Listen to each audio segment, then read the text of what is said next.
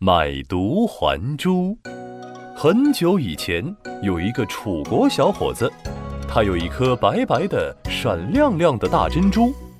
这颗珍珠这么大，一定能卖个好价钱。哎呀呀，有了钱，我就可以买好多好吃的了。小伙子来到市场上，找来一个破花布铺在地上，把珍珠摆在破布上面，叫卖起来：“珍珠，珍珠啊！”鸽子蛋大的珍珠啦，又白又亮又好看，谁来买呀？一个买菜的阿姨走了过来，拿着珍珠在太阳下照了照。嗨呦呦，这小珠子在太阳下还会发光呢，挺漂亮的嘛。小伙子，我买了。好的好的，这位阿姨，您的眼光真是太好了。这颗珍珠是我的爷爷的爷爷的爷爷的爷爷传给我的，您看看。又大又圆又亮，做成珍珠项链最好看了。您给我一百个金币，珍珠就归您了。哎呦呦，你这小伙子可别骗我了！就这么一颗破珠子，要一百个金币呀？啊？你看看包珠子的这块烂布，还没我家抹布好呢。谁会用它包那么贵的东西？这肯定是一颗假珍珠。切！哎。说完。阿姨就提着菜篮子，气哄哄的走了。小伙子听了阿姨的话，想了想，这明明是颗好珍珠，这位阿姨为什么觉得是假的呢？难道真是因为这块布不行？看来我得换个东西装珍珠。小伙子跑回家，这里看看，那里翻翻，最后看中了装盐用的小竹罐。嘿，小竹罐，圆又圆。身上的花纹真好看，不装咸盐装珍珠，保准卖个好价钱。小伙子边哼小调边把小竹罐洗干净，然后把珍珠放进去，再一次来到了市场上。他刚把小竹罐放在地上，一个小男孩跑了过来。哇，一粒好大的糖豆呀！啊，小孩，这可不是什么糖豆，这是珍珠。哎，珍珠，哎，它能不能吃？好不好吃？有没有糖豆甜呀？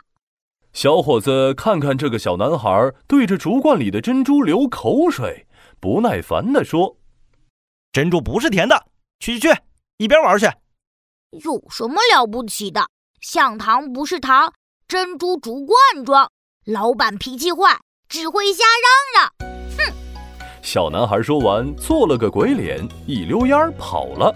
嘿，这孩子，你给我回来，看我不收拾你！小伙子生气地说：“他想去追小孩，可转念一想，用竹罐装珍珠确实不合适。是啊，这么好的珍珠，怎么能随随便便拿个东西装？我应该给他好好包装一下。”于是，小伙子找了一块名贵的木材。雕了一个漂亮的木头盒子，小伙子看着木头盒子，摇摇头说：“嗯，还差了点儿。”他又买来香喷喷的香料，把木盒子熏得香香的。不行，还是差了点儿。接着，他又在盒子外面镶满了宝石，还用翠鸟的羽毛来点缀。这下，小伙子终于满意了。哈哈哈！用这么漂亮的盒子装珍珠，看谁还敢说我的珍珠不值钱呀！哈哈哈哈哈哈！小伙子再次来到了市场上，他刚把漂亮的盒子拿出来，周围的人全都被吸引过来了。哦，天哪，好漂亮的盒子！嗯，哇，好香的盒子呀！这个盒子里面一定装了很贵重的宝贝吧？听着大家的赞叹，小伙子得意极了。他打开盒子，露出了盒子里的珍珠。这是我爷爷的爷爷的爷爷的爷爷传下来的宝贝，原价一千个金币，现在只要一百个金币。谁要买呀？先买先得啦！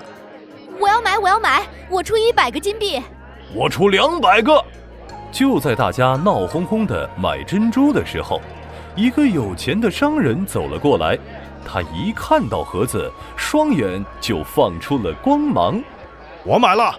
三百个金币，马上带走。商人二话不说，递给小伙子三百个金币，带着盒子就走了。小伙子好开心啊，提着一袋子沉甸甸的金币，高高兴兴的往家走。啊哈哈！用漂亮盒子装珍珠，果然没错呀！呵哈，一下子就卖掉了，我真是个天才呀！喂，等等，前面的小伙子，等一下！小伙子还没走几步呢，听到喊声，回头一看，刚才买珍珠的商人正朝自己跑过来。喂喂喂，小伙子，你的东西落在我的盒子里了，我要买的是这个木盒子，不是珍珠。